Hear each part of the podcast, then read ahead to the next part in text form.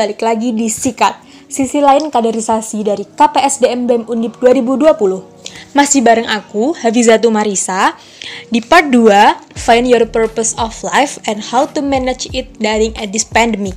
Dan tentu aja bareng narasumber kece kita, ada Kak Amran dan Kak Amanda yang akan kembali membagikan pengalaman dan pengetahuan mereka soal tujuan hidup dan bagaimana cara manage itu selama pandemi kayak gini. Jadi buat Dipo di rumah yang masih mau dengerin dan tentu aja masih kepo dan haus ilmu soal tujuan hidup, langsung aja pantengin podcast kita kali ini. Terus nih, Kak, aku mau nanya juga, kayak kan kalau kita planning nih, udah selesai nih kita bikin planning, pasti ada action plan-nya dong, kayak apa yang mau kita lakuin kayak gitu, apa yang harus kita lakuin. Nah, action plan dari kakak-kakak ini yang menjadi prioritas utama tuh yang kayak apa sih? Terus cara ngatur action plan-nya supaya yang bener-bener penting nggak ketinggalan tuh kayak gimana? Kayak kadang kan orang ada bikin planning, terus dia mau bikin kayak ntar besok kayak gini. Cuma kadang dia kuatin hal yang penting gitu. Padahal hal itu sebenarnya penting, cuma gimana? Boleh dari dulu. Jadi kalau misalnya soal prioritas itu kalau ada dua hal yang harus aku lakuin dari waktu-waktu. Yang pertama itu skala prioritas yang kedua itu timetable yang tadi aku udah sebutin. Nah jadi di skala prioritas itu kan ada empat stage ya. Tergantung lah kalau kan kalian customizing biasanya ada empat stage. Yang yang pertama paling urgent yang perlu diselesaikan secara segera dan sangat susah untuk diselesaikan. Yang kedua adalah yang butuh diselesaikan cepat tidak terlalu susah kan? yang ketiga adalah um, yang tidak urgent yang tidak harus diselesaikan yang tidak harus diselesaikan nah, yang terakhir ada yang tidak harus yang tidak harus selesai secara cepat dan tidak terlalu diselesaikan. Nah biasanya kalau misalnya aku udah kayak tadi mind map yang tadi aku itu aku bakal breakdown satu-satu mana yang paling mana yang dia ada di level sampai uh, paling sampai dia di level akhir yang paling tidak terlalu penting. Jadi saat dia di saat setelah aku berpikir aku bisa tahu oh ini nggak boleh dilupakan. Dari sana kalau misalnya udah ke breakdown yang ya biasanya aku ke timetable per dan per jadi dimasukin tuh satu-satu. Oh di minggu ini.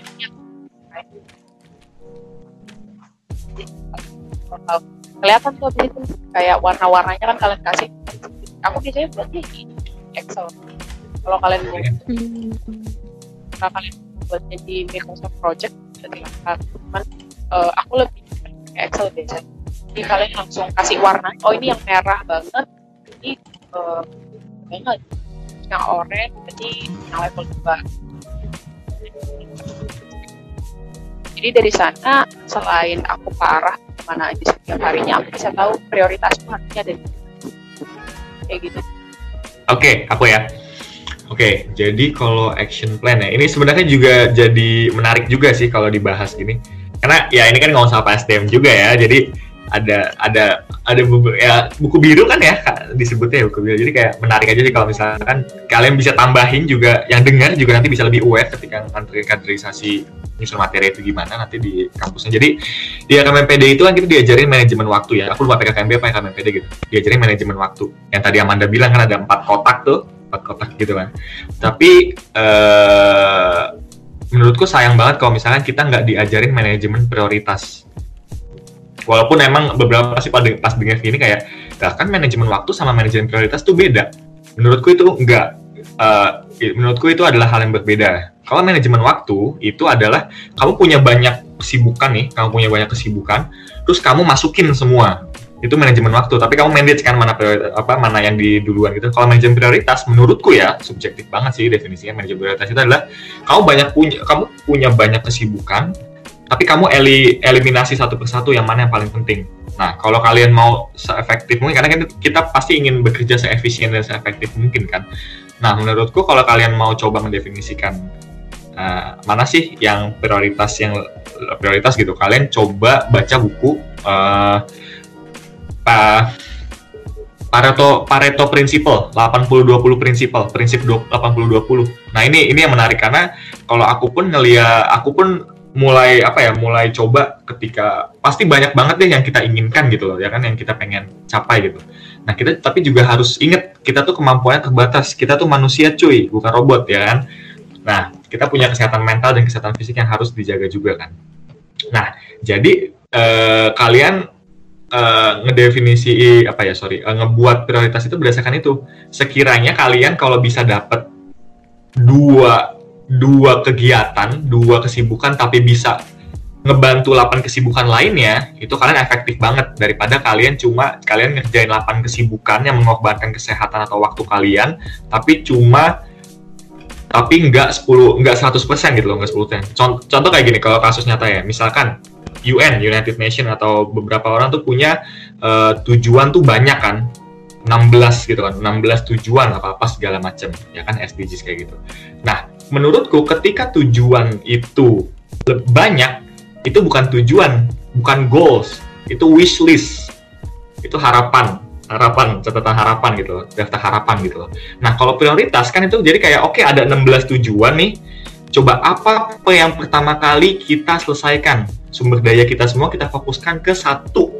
Ini yang awal supaya nanti ketika kita ngedefinisi uh, menyelesaikan masalah ini efeknya itu bakal bisa mengurang uh, apa me, memperbaiki masalah di 15 hal lainnya misalkan kayak gitu. Nah, itu pentingnya manajemen prioritas.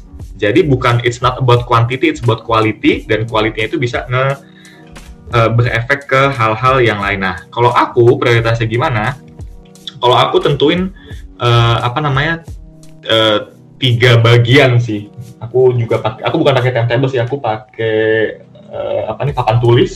Jadi kayak apa yang uh, kesibukanku apa namanya kewajibanku sekarang karena aku karyawan ya jadi itu kewajibanku karyawan terus juga kewajibanku sebagai anggota keluarga ya kan terus juga kewajibanku uh, kesenanganku yang lain gitu loh. Nah itu jadi aku coba per minggunya aku uh, breakdown. Sorry ya aku ada target itu per minggunya. Nah aku pasti yang pertama kali itu yang sangat aku prioritaskan itu tentu adalah diriku sendiri dulu tapi aku paling inget, inget banget sih kata-kata Amanda tuh pas aku pernah uh, aku buat podcast sama dia minimal untuk diri sendiri maksimal untuk orang lain kan nah menurut tuh kayak ya benar yang penting diri lu urusin dulu jangan sampai ketika lu ketika lu ngurusin orang lain nih pencapaian-pencapaian yang udah dipikirin tapi diri sendiri malah lupa, malah sakit gitu. Kalau kita sakit, ya kita nggak bisa ngelakuin hal-hal lain lagi dong, ya kan? Nah lebih baik coba lu fokus ke diri lu sendiri, tapi nggak over fokus gitu loh. Nggak nggak apa ya secukupnya secukupnya untuk diri sendiri tapi maksimal ya untuk orang lain gitu loh. Nah jadi prioritas dari diri sendiri baru ke kewajiban yang lain. Nah itu prioritas menurutku kayak gitu dan kenapa agak abstrak jawabanku cuma aku pengen lebih ngasih ke eksperimen ke kalian yang denger. Coba kalian baca prinsip 80-20 kalau nggak kalau nggak nggak sempat ke Gramet atau nggak bisa atau nggak bisa beli bukunya, cari artikelnya di internet. Kalau tadi udah ada Ikigai, udah ada Kaizen, uh, coba tambahin 80-20 deh. Prinsip Pareto menurutku itu sangat uh, sangat apa sangat akan bisa menambah insight buat kalian yang dengar sih efektivitas karena kita sekarang somehow mendefinisikan produktif produktivitas itu adalah seberapa banyak hal yang bisa kita capai dalam satu minggu, satu bulan atau satu hari gitu. Tapi sebenarnya uh, efektivitas itu kan adalah efisiensi dan efektif kan itu adalah itu bukan cuma masalah kuantitas tapi masalah kualitas yang kita sampaikan dulu itu nggak ber, ber, nggak berrelat ya bisa relate sih kalau lebih baik ya. Cuma menurutku lebih prefer ke kualitas dengan prinsip 80-20 tadi sih. Jadi kalau dari Kamanda sendiri tadi tuh lebih kayak ya kalau bisa aku simpulin dari kalian bener-bener nyatain mana yang prioritas dan harus kalian lakuin kayak bikin ngekotakin gitu.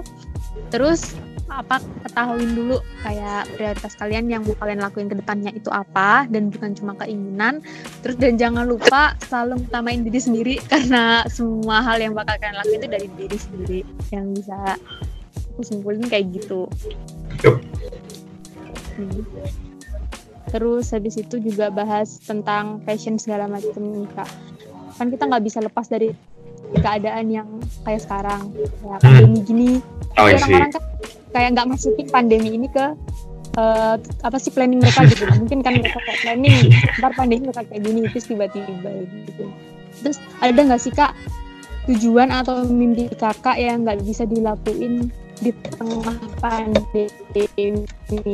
Oke, oke. Jadi eh, kalau aku, aku tuh ketika magang dapat magang tuh aku pengen banget kerja di kantor gitu loh. Itu planning kan. Pengen banget kerja di kantor ngerasa ngerasain ngerasain eh, vibes kantor gitu, tapi nggak bisa kan. Oke, itu jangan deh itu terlalu ini banget. Planningku adalah misalkan aku pengen ngambil S2 psikolog, ya kan.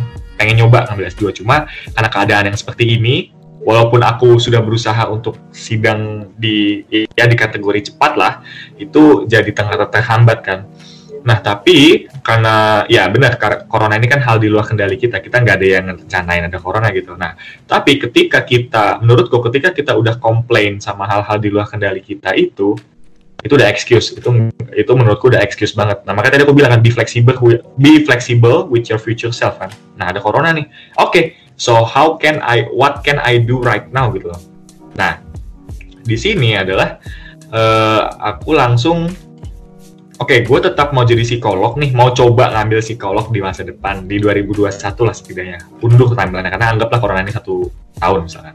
Oke, okay, tapi apa nih yang bisa bikin ketika uh, yang bisa meningkatkan uh, apa ya kemungkinan aku diterima di psikolog gitu loh di jurusan psikolog ya S2 psikolog S2 psikologi gitu oke okay, aku bakal di rumah nih. Di rumah ini aku bakal coba baca jurnal aku coba nge, uh, ngerumusin tesisku kayak gimana gambarannya atau coba cari-cari info kayak gitu. Nah itu kan jadi ada usaha yang kita lakukan untuk tetap mencapai tujuan kita gitu loh.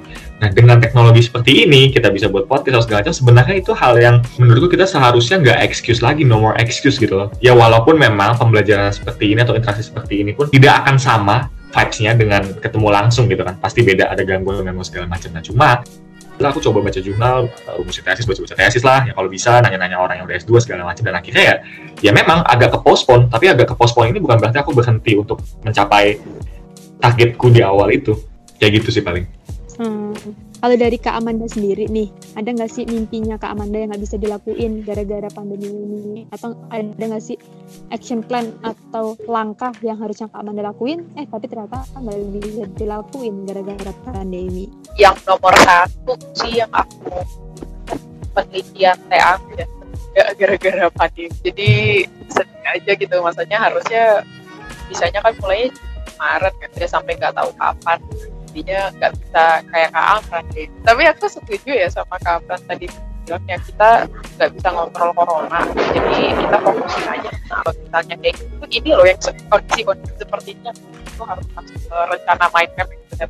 Jadi gak kepikiran aja kemarin yang ada batalin atau ada rencana yang terlaksana. Um, tugas kalian cuma percaya pada akhirnya pasti nanti ada. Ya, dan juga kenapa kejadian bisa sampai saat asal kita bisa um, master the art uh, tadi kan kayak kakak udah ceritain tentang hambatan terus kayak ada beberapa plan yang ketunda atau bahkan dan inti. Nah penyesuaian apa sih yang secara efisien dapat kita terapin di kondisi kayak gini?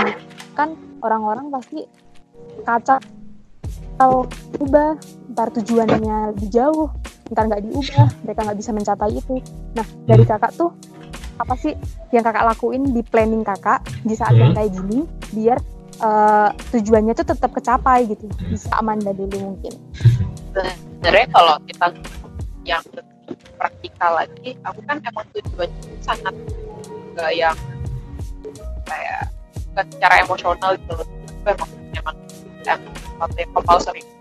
Jadi kalau misalnya ditanya seperti apa aku menyesuaikannya dengan pendidikan online itu memang bisa dilakukan dalam kapal jadi kalau misalnya ditanya kayak itu secara secara spesifik ya untuk kasusku seperti itu tapi untuk uh, terutama untuk mendengar konten ini kalau misalnya nanti kalian misalnya cara kalian di ngapain cara uh, mencapai kalian terbuka jadi mungkin yang bisa kalian lakukan adalah dicek karena kalau untuk aku pribadi uh, kadang saat aku jadi kan manusia tuh kalau misalnya menghadapi suatu masalah tuh ada tiga respon tahu sepanjang pengetahuan pertama ada self reflection yang kedua ada problem solving, sama yang terakhir kan problem thinking. Nah biasanya kalau udah masa-masa kayak gini, sebelum kita kedua hal yang pertama, kita tuh pasti overthinking dulu gitu. Padahal kita harusnya loncat ke yang pertama dan kedua dulu, di mana kita self reflect kita merefleksikan apa yang terjadi, kita, kita memberikan urut kepada prioritas-prioritas kita apa yang harus hal ini itu dan yang kedua kita baru konsep ke problem solving. Kita baru mau identifikasi masalahnya seperti ini potensi solusinya seperti ini berarti lebih baik rencana arti jadi kalau misalnya untuk diri pribadi kayak gitu. Saran selanjutnya adalah uh, kalian bisa cari kayak tadi yang bilang second opinion. Kenapa saya second opinion? Karena menurut stuck dengan kita tidak bisa ke mana-mana cari second opinion. Nggak harus dengan ngomong sama orang ya kalian bisa kalau bisa dengerin laptop kalau bisa um, cari inspirasi dulu apa apa itu pokoknya. Itu sama juga dengan second opinion yang bisa menambah uh, insight kalian permasalahan dan pada akhirnya kalian bisa discover your answer kayak bukan jawab jawaban dari untuk permasalahan dan pertanyaan kalian. Dan saran ketiga adalah jangan berhenti jangan menyerah di tengah-tengah kalau karena well there you know where there is a will there is a way ya. Jadi kayak di mana mana ada niat pasti ada jalan juga. Kalaupun tidak ada jalan dan sudah pasti ada plan yang lain. Dan kalian dapat lumayan ya paling efektif ya paling efektif ya. Paling efektif itu kalian benar ini sekedar pelengkap ya Amanda aja refleksi diri ya pasti. Terus kamu aku suka sih praktis ini jadi kayak kamu sekarang keadaan kita kayak gini coba kita bedain mana hal yang bisa kita kendalikan mana hal yang tidak bisa kita kendalikan oke kita dapat hal yang bisa kita kendalikan dan tidak bisa kita kendalikan. Dan sekarang langkah ketiganya adalah fokus ke hal-hal yang bisa kamu kendalikan. Untuk hal-hal yang tidak bisa kamu kendalikan buang aja udah. Biarkan alam yang mengatur apa uh, kejadian gitu. Jadi contoh hal-hal yang bisa kita lakukan nih, kita ngomong di sini, kita join di podcast, terus kita ngebuat event, terus kita belajar, kita baca jurnal, kita main gitar, kita tidur, ya kan, kita fit call, apa gitu. Hal-hal yang tidak bisa kita kendalikan itu COVID, uh, koneksi internet, perspektif orang lain, uh, kebijakan UKT naik atau turun, ya kan terus uh, apa lockdown zona merah penyebaran covid ya so I think cukup uh, coba fokus ke hal-hal yang sebenarnya bisa kita kendalikan. Hal-hal yang bisa kita kendalikan itu bisa aku simpulkan adalah hal-hal yang di dalam diri kita, persepsi kita, kita kita mau kerja, kita mau kerja keras atau leyeh-leyeh, mau nonton Netflix atau YouTube atau lebih dengerin podcast yang edukatif atau baca buku fokuslah ke hal itu karena yang aku menarik adalah ketika orang yang secara umum ya orang yang depresi itu adalah orang yang mencoba mengendalikan hal-hal yang sebenarnya tidak bisa dikendalikan dan menurutku ketika kita fokus ke hal-hal yang bisa kita kendalikan setidaknya kita tidak akan mengarah ke keadaan mendekati depresi lah. Terus nih, Pak, kan kalau orang kayak cari jati diri lah, nemuin yang harus dia temuin lah, banyak tuntutan segala macem, distraksi orang-orang, belum lagi kalau mereka ketemu orang yang nggak tepat kayak pergaulan mereka salah segala macem, merusak planning, apalah gitu. Pokoknya ada hmm. hal-hal yang bikin mereka kayak hidup hidup hidup di umur segini tuh banyak banget masalahnya kayak apa apa baru apa ketimpa masalah apa ketemu orang salah gitu. Nah gimana sih cara kakak biar tetap konsisten sama tujuan hidup dan goals ketika kita ngalamin hal-hal yang kayak gitu? Sedangkan kan sedikit banyak hal kayak gitu kan pengaruh besar kan kak? Eh, planning yang susun ke tujuan hidup yang udah kita bikin gitu. Dari hmm. kak Amran dulu. Uh, aku motivasiku ya untuk tetap stay in in track lah ya, tetap di track lah ya. Itu adalah tadi yang aku bilang aku selalu coba ingat gambaran gambaran nerakaku tuh gimana itu sih. Cuma yang paling praktikal ya, itu adalah intinya adalah coba ingat kalau misalkan kita itu makhluk uh, mortal, makhluk yang nggak abadi gitu loh. Karena kita akan mati pasti akan mati semua orang kan, semua orang tuh pasti akan meninggal, sorry. Dan kalau kalau kalian mau lihat ya, ini aku kan aku nyalain webcam nih. Nah ini kan di sini nih ada kotak kecil ya kalender kalender yang isinya itu adalah uh, satu kotak itu mewakili satu minggu. dan satu kertas itu itu mewakili satu tahun. Dan ada 73 kertas. Jadi ada 70, 73 tahun ya kan? Nah kenapa aku lihat kayak gitu? Karena aku pengen lihat gambaran oh berapa lagi sih aku hidup? Nah tujuh, kenapa aku ngambil angka 73 karena aku lihat angka harapan hidup Indonesia itu 72,67 kalau masalah aku bulatin ke 73 nah di situ ketika aku ingat setiap harinya itu aku bersyukur banget bisa bangun tidur dan aku nggak tahu nyampe kapan nih aku hidup. Di situlah aku udah excuse excuse yang awalnya ada tuh aku bilang nggak nggak ada excuse. Lu bersyukur banget buat hidup kayak dikit lagi lu meninggal coba. Kalau misalkan ya kalian bangun pagi nih bayangin kalian kan bangun pagi sekalian lihat kotak-kotak itu ada beberapa kotak yang udah aku silang kan. Udah setengahnya malah pas aku lihat setengahnya aku lihat kayak anjing udah setengah ya? Kayak gue belum ngapa-ngapain deh. Nah jadi kayak ada rasa kayak gitu baru terpacu untuk memotivasiku tuh kayak gitu. Aku selalu ingat dengan kefanaan manusia? Uh, kalau misalnya aku itu semuanya persis kayak yang tadi dibilang kamu ya datang dari diri sendiri. Jadi kalau misalnya contoh kamu tidak tidak sesuatu atau kamu melakukan hal kata gagal dan segala macam ya tanggung jawabnya ada di diri di dalam diri kamu sendiri dari komitmen konsistensi dan segala macam. Hanya diri kamu yang bisa ngangkat pantat kamu bisa kerja gitu kan bukan orang lain atau apa-apa yang lain. Tapi um, kalau misalnya pun ya misalnya nih ngomongin soal kegagalan. Selain excuse ya kalau excuse tadi udah dibahas sama apa terus aku udah mau kan tapi kalau misalnya kita ngadepin suatu kegagalan yang membuktikan bahwa rencana kita ternyata tidak sepenuhnya benar. Saran aku yang pertama adalah um, terimalah kenyataan bahwa tidak ada kehidupan benar-benar satu kan semuanya di kehidupan emang trial and error aja gitu. Ya kita perjalanan bukan apa yang sebenarnya benar-benar kita apa yang sebenarnya um, bisa kita lakukan. Karena bisa aja dengan kegagalan tersebut ternyata Tuhan menemukan kamu dari suatu kejahatan um, hmm. mindsetnya juga ya tentang kegagalan. Yang kedua um, spare some time. Kayak kasihlah diri kamu beberapa jadi beberapa waktu. Tapi jangan lama-lama. Kasih deadline untuk diri kamu. Saya aku kayak gitu kan kalau misalnya kegagalan ya sedih boleh nangis boleh. Ngapa-ngapain boleh kasih kasih waktu. Uangin diri cari curhat dan segala macam lainnya. Cari psikolog untuk perhatian. Kalau mau kan kasih dan hmm. juga in uh, in hari kapan kalian kembali kapan kalian mau mulai kerja lagi mau mulai kerja mau mulai cari plan? Orang kalian. Um, iya sih. Kalau misalnya soal kegagalan menurut aku itu hal yang wajar. Belajar enggak ya kalau hidup kalian 100% tidak ada gagalnya kalian gak bakal tahu seperti apa kan? Ya hmm. Bahas soal trial and error nih kak. Terus juga bahas soal kegagalan. Pernah nggak sih kak ngalamin hal itu?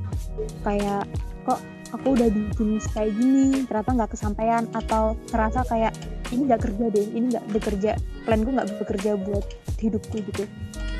Terus ngerasain kayak aduh kok kayaknya ini bukan yang aku mau ya kok ternyata planku salah semua ya atau hmm. ternyata apa yang aku lakuin sia-sia pernah nggak sih kak ngalamin kayak gitu dan gimana sih cara ngatasinya biar kita bisa bangkit lagi terus bikin plan baru buat nyesuaiin ke tujuan hidup yang kita mau hmm.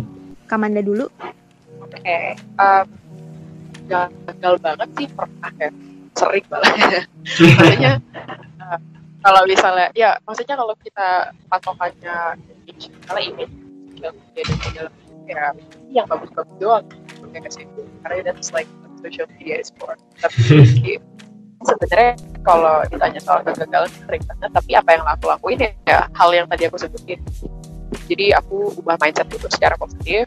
Terus aku kasih diriku jadi bisa-bisa itu soal kegagalan itu soal cinta kayak soal uh, nilai jelek ya nilai jelek itu biasanya aku paling paling makanya kalau misalnya kayak gitu ya pasti tapi aku tetap lakukan anak bisa masalah yang kayak aku identifikasi oh iya benar hal itu harus kontrol kontrol tuh ada ya terus ya udah tanpa satu hari tanpa tanpa nilai nah itu itu kan sama diri kayak kita kita melanjutkan hari karena aku percaya kalau misalnya kalian udah survive kemarin kalau kalian sudah bertahan kemarin kalian pasti bertahan Kalau aku sih ya, jawabannya pernah, terus aku ngakalinnya gimana, overcome-nya gimana. Aku ngejawabnya pakai cerita ya, ceritanya Pinocchio ya, karena pas itu baru nonton Pinocchio dan itu bagus banget ternyata maknanya. Jadi pembuat boneka Pinocchio itu di ceritanya itu. Nah, terus di situ kan dia itu wishing, dia itu berdoa ya, dia itu berdoa ke bintang kan, ya kan, dia itu berdoa ke bintang. Bintang itu kan di atas sana ya, di atas diri dia. Nah, dari proses berdoa itu, itu kan ad- maknanya kalau bisa kita itu berdoa atau menginginkan sesuatu tuh setinggi bintang yang lebih dari diri kita gitu loh. We're aim ngekeh nih tujuan target tujuan hidup kita tuh kayak bintang di atas diri kita gitu loh. Ya itu impossible. Tapi itu worth it buat kita gapai ya kan. Nah oke, apa hubungannya kayak gitu? Nah maksudku adalah ketika kalian punya tujuan hidup, passion atau apa itu, cobalah kalian eh, cari tujuan yang kayak bintang, yang mungkin impossible digapai, Cuma kalau misalkan bisa, wow itu wow banget transcendent kan di luar diri kita gitu, di atas kita. Nah oke, ketika kita worst case-nya adalah ketika kita dapat bintang, gue bisa dapet loh hal yang impossible yang gue kira di awal impossible, kita bisa dapet. That's amazing. Nah, cuma ketika dapat yang beruntungnya adalah yang dapat bintang itu adalah bintang yang dia inginkan. Nah, ada case ketika ketika mereka dapat bintang, ya bintangnya kayak gini. Gue kira nggak kayak gini loh di awal bintang tuh. Pembenarannya adalah well itu bintang loh yang lu dapat. Yang kamu capai itu dengan susah payah kamu harus dari bumi nih. Kamu terbang atau apa pun itu buat dapat bintang itu gitu loh. Dan kamu posisinya bukan di bumi lagi berarti kalau dapat bintang kamu tuh di bintang di langit gitu loh nah makanya ada quotes yang sering didengar kan eh, cita-citalah setinggi langit jika maka jika gagal maka kamu akan jatuh di antara bintang-bintang atau di antara awan-awan gitu loh. Nah itu jadi tandanya adalah ketika kita berjuang untuk mendapat bintang nih, kita dapat nih bintang, tapi terkadang memang kenyataannya pada kenyataannya itu bintangnya itu yang nggak seperti kita harapkan atau kita inginkan. Tapi kalau kita ta- kalau kita sadari kita itu udah ngebuat suatu skill atau suatu kompeten untuk mencapai bintang itu dan posisi kita udah nggak dari udah nggak sama kayak diri kita itu sebuah progres. Nah, jadi kalau kita ngakalin kita ngedefinisiin bintang, tujuan kita itu kayak bintang, menurutku itu akan entah itu bintang itu yang kamu inginkan atau bintang itu yang tidak kamu inginkan, tapi itu bintang loh dan kamu berhasil dapat itu. Kayak gitu sih kalau aku. Hmm. Berarti kalau dari Bang Imran sendiri tuh lebih kayak apa ya? Memaknai hal yang baik meskipun bukan itu yang kamu ingin, tidak ambil baiknya. Ba- eh, kasarnya kayak gitu. Hmm. Hal yang aku tangkap. Hmm. Eh, terus nih kak, kan kita udah bahas mulai dari tentang tujuan hidup, terus terus aimingnya, passion, sampai ke kegagalan-kegagalan. Nah, lagi tak bahas alat buat mencapai itu gitu. Apalagi di tengah pandemi yang kayak gini kan kita terbatas banget kak. Gimana sih cara manfaatin teknologi informasi nih buat tetap men- mencapai goals kakak itu ya gimana sih kan pasti Hmm. kalau tadi bahas plan kan kakak punya goals tersendiri nih eh, buat Hmm. mencapai tujuannya. Nah dari Bang Amran. Oke, oke. Kalau aku ya aku eh, manfaatin itu dengan tek- teknologi apa aja ya. Jadi aku kalau Manda mungkin tadi lebih ke Excel ya segala macam. Cuma kalau aku lebih, aku masih tradisional banget ya. Karena aku paling suka kalau nulis tujuan yang pengen aku capai di satu hari itu tuh aku di notebook kecil gitu, notebook yang yang apa yang bisa masuk di kantong gitu loh. Karena lebih enak aja karena aku jujur aku nggak terbiasa untuk melihat eh, untuk melihat layar TV atau laptop tuh lama gitu. Nah, eh, itu salah satunya terus aku juga manfaatin Google, of course. Google tuh udah kayak ajaib banget lah, lu cari apa aja tuh dapet gitu loh. Apa aja yang kalian cari itu pasti ada gitu loh. Itu, terus aku YouTube, tapi YouTube aku lebih ke, aku gunain buat dengerin musik, karena aku dengerin musik di situ, dan juga untuk, eh, apa namanya, nyari informasi yang aku butuhkan. Terus, oh ya, kalau buat media sosial, aku ngegunainnya nih kayak, gunain media sosial kayak YouTube, Instagram, Facebook, itu seperti acara televisi tapi gunakan YouTube itu seperti perpustakaan. Jika karena kita itu dari rumah saja, ya di rumah aja terus menerus tuh jangan sampai habit yang udah kebiasaan yang kita bentuk di kampus itu jadi dihilangin gitu loh. Karena menurutku itu bakal mengubah sistem yang udah buat di kita banget. Karena menurutku ketika kita di kampus itu uh, kuliah secara uh, tatap muka itu sistemnya tetap pertahanin habit-habit yang membuat diri kalian tuh tetap disiplin. Berarti kalau dari Kak Mam sendiri tuh situasinya boleh berubah, tapi Hmm. kebiasaan kita rencana kita buat mencapai tujuan itu jangan sampai berubah karena itu bakal ngerubah Betul. siklus. Terus dari Kak Betul, Amanda betul. sendiri Eh, jadi kalau tadi aku banget sama kakak kayak kebiasaan kita tuh gak boleh berubah soalnya takutnya tiba-tiba normal lagi kita malah kaget lagi gitu kan. Ya soalnya contohnya contoh paling kecil soal bangun gitu.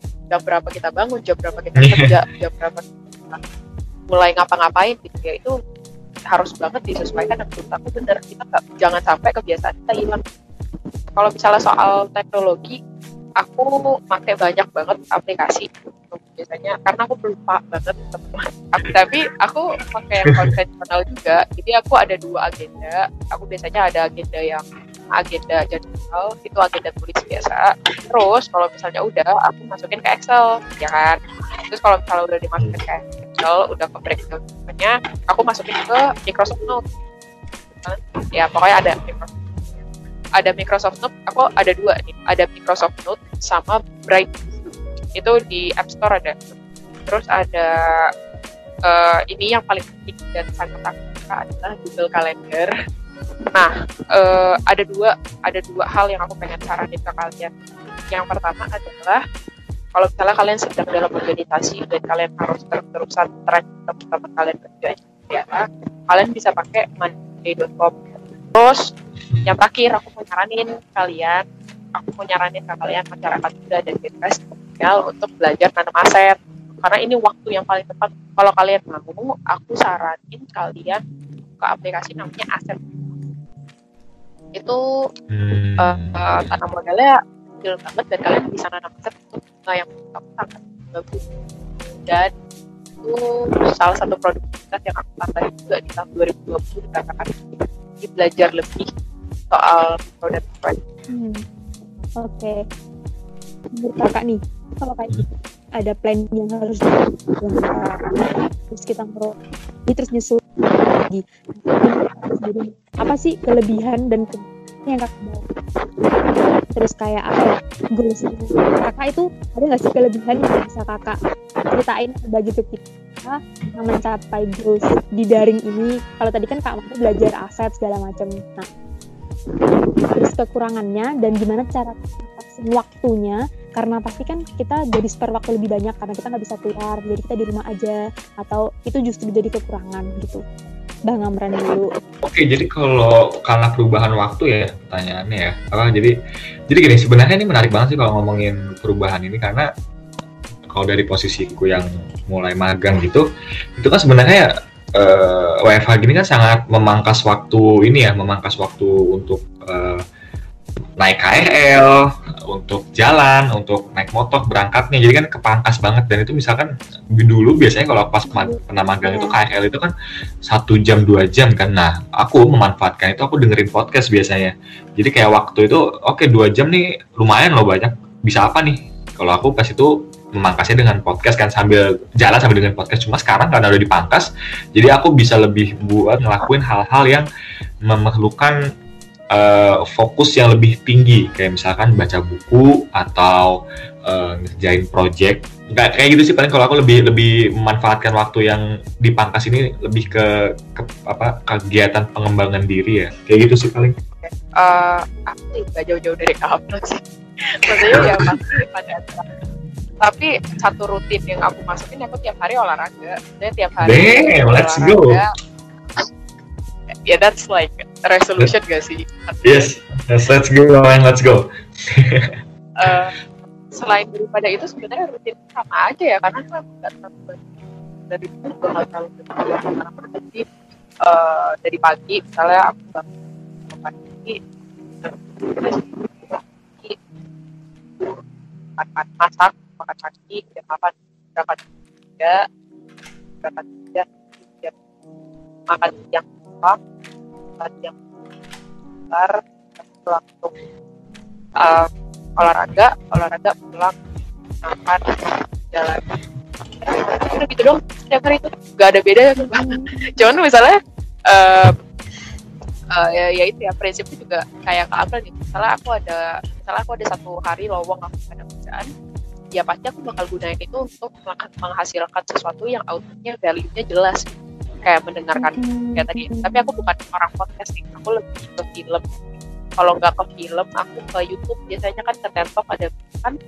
Kalau nggak ya udah baca buku baca buku Nah, kita kan Hmm. udah bahas nih Kak dari awal. Kayak tujuan hidup, passion, terus juga tentang waktu, tentang action plan. Mungkin ini bisa dibilang closing statement sih Kak, karena kita juga udah apa ya, kayaknya kita udah bahas semua, bahkan dikasih ilmu juga baca 80-20, terus tiga, tentang buku tadi yang kita harus melawan diri sendiri, itu, Hmm. itu kayak harus mungkin kak sebelum aku tutup nih eh, dari kakak berdua closing statement tentang tujuan hidup, passion atau hal yang udah kita bahas tadi buat Dipo di rumah yang mungkin lagi ngalamin quarter life crisis atau lagi cari passion mereka atau mereka ngerasa nggak ada tujuan hidup mungkin bisa dari kakak-kakak ini ngasih lah sedikit gitu saran Kak Amanda dulu Yes, ya betul. Gue mikir dulu.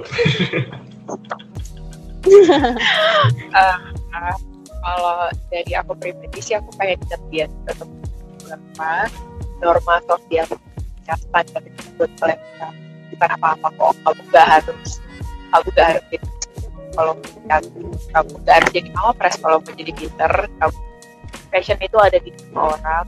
Um, enjoy the process jangan terburu karena setiap orang punya finite walaupun kalian kegagalan atau hal atau kesalahan perjalanan kalian embrace it because, that's basically part of the process. Um, selalu ingat bahwa semua hal semua yang sering sangat berharga jadi jangan pernah kalian jangan pernah neglect the fact that mistakes and you know, bad things happen. Simply take that as a lesson itu aja sih. Terima kasih. Lebih baik kalian mempunyai rencana yang tidak perfect daripada mempunyai rencana yang perfect. Jadi maksudnya adalah setidaknya ketika kalian punya rencana yang perfect, yang tidak perfect, kalian eksekusi itu nggak masalah. Jadi kita bisa mengevaluasi rencana yang belum perfect itu jadi lebih perfect. Tapi ketika kalian terlalu lama untuk mikir rencana yang perfect, kalian malah ngabisin la- lama waktu, waktu yang lama untuk menyusun rencana itu, malah kalian nggak nggak eksekusi atau nggak melakukan hal-hal itu. Karena menurutku pribadi, eh, inaction tidak melakukan aksi sama sekali is a slow death. Jadi apa pun yang kalian lakukan sekarang, action, just do it. Mikirnya boleh, tapi jangan kelamaan, oke? Jangan mikir, bukan berarti aku bilang nggak mikir sama sekali langsung lakuin sesuatu apa aja secara brutal ya, enggak. Mikir juga perlu, tapi jangan kelamaan, oke? Itu sih paling yang aku ingin sampaikan buat yang pada dengar. Nggak kerasa nih Dipo, kita udah sampai di ujung pembahasan tentang tujuan hidup bareng Kak Amren dan Kak Amanda di sini. Buat kalian yang lagi dengerin di rumah, semoga kalian bisa ngambil ilmu yang baik-baik dan buang yang buruk-buruk dari pembicaraan kita kali ini. Semoga Dipo di rumah juga bisa mencapai tujuan hidup kalian atau buat kalian yang belum nemuin, kalian bisa nentuinnya dari sekarang dan mengatur rencana yang akan kalian lakuin terus manage waktunya biar kalian bisa mencapai tujuan hidup kalian. Aku juga mau ngucapin terima kasih buat Kak Amanda dan Kak Amran yang udah nyempetin waktunya di sini dan bagi-bagi ilmu buat aku dan di di rumah yang lagi dengerin. Nah, jangan lupa untuk terus dengerin sikat di waktu-waktu kalian dan jangan lupa juga terus ikutin episode-episode ke depannya sikat karena sisi lain kaderisasi akan terus ngasih kalian ilmu walaupun cuma lagi di rumah. Sampai jumpa.